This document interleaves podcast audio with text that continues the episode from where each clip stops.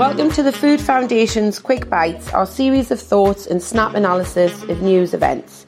You can see the webinars on the Food Foundation YouTube channel and now on its award-winning podcast. I'm Emma Lewell-Buck, the Labour M P for South Shields, and today I'm going to talk a bit about the Healthy Start Scheme and increases in the cost of living. This week I introduced my Healthy Start Scheme bill to try and increase take-up of the scheme. For those that don't know, Healthy Start vouchers are available to pregnant mothers and children, and for those who have children under the age of four. The Healthy Start scheme was introduced by the last Labour government, and it's a great way of helping people to afford baby milk, infant formula, fruits and vegetables to make sure that all children get that good, healthy start in life. But there are lots of problems with the scheme as it stands.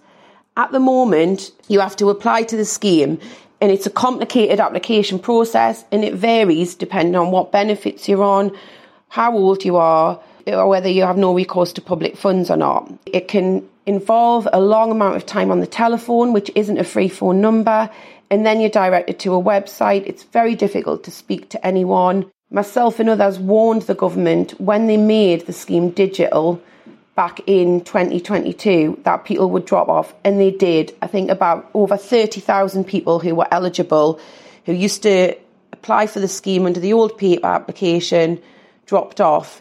We're now at a situation where there are two, over two hundred thousand babies, infants and pregnant women missing out on the scheme.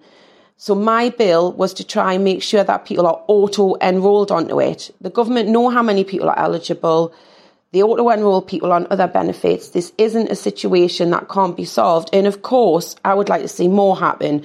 I would like to see the vouchers rise in line with inflation, because at the moment we know food inflation is soaring. It's over nineteen percent.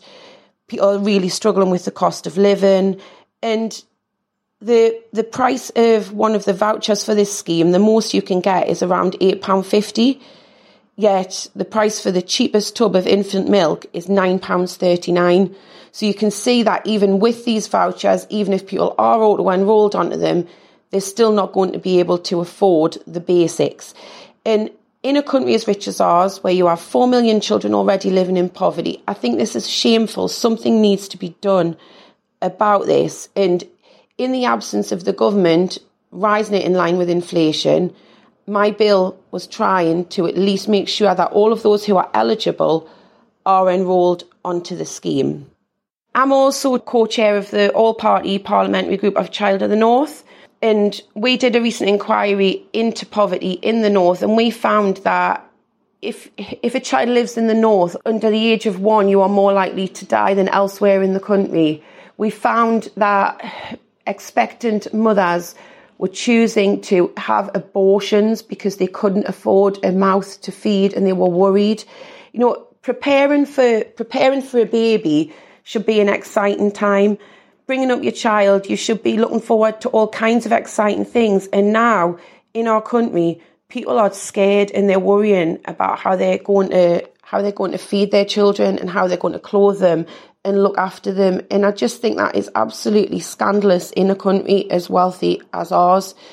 So if you want to help me and the other M Ps who back my bill to make sure that the scheme is an auto-enrolment scheme, the way it should be, and to make sure that every single child does have the best start in life, then please go to the food foundation dot org dot U K, click on publications to read my letter to the Secretary of State, and please write to your M P and ask them to back my bill as well, because every child really does deserve the best start in life.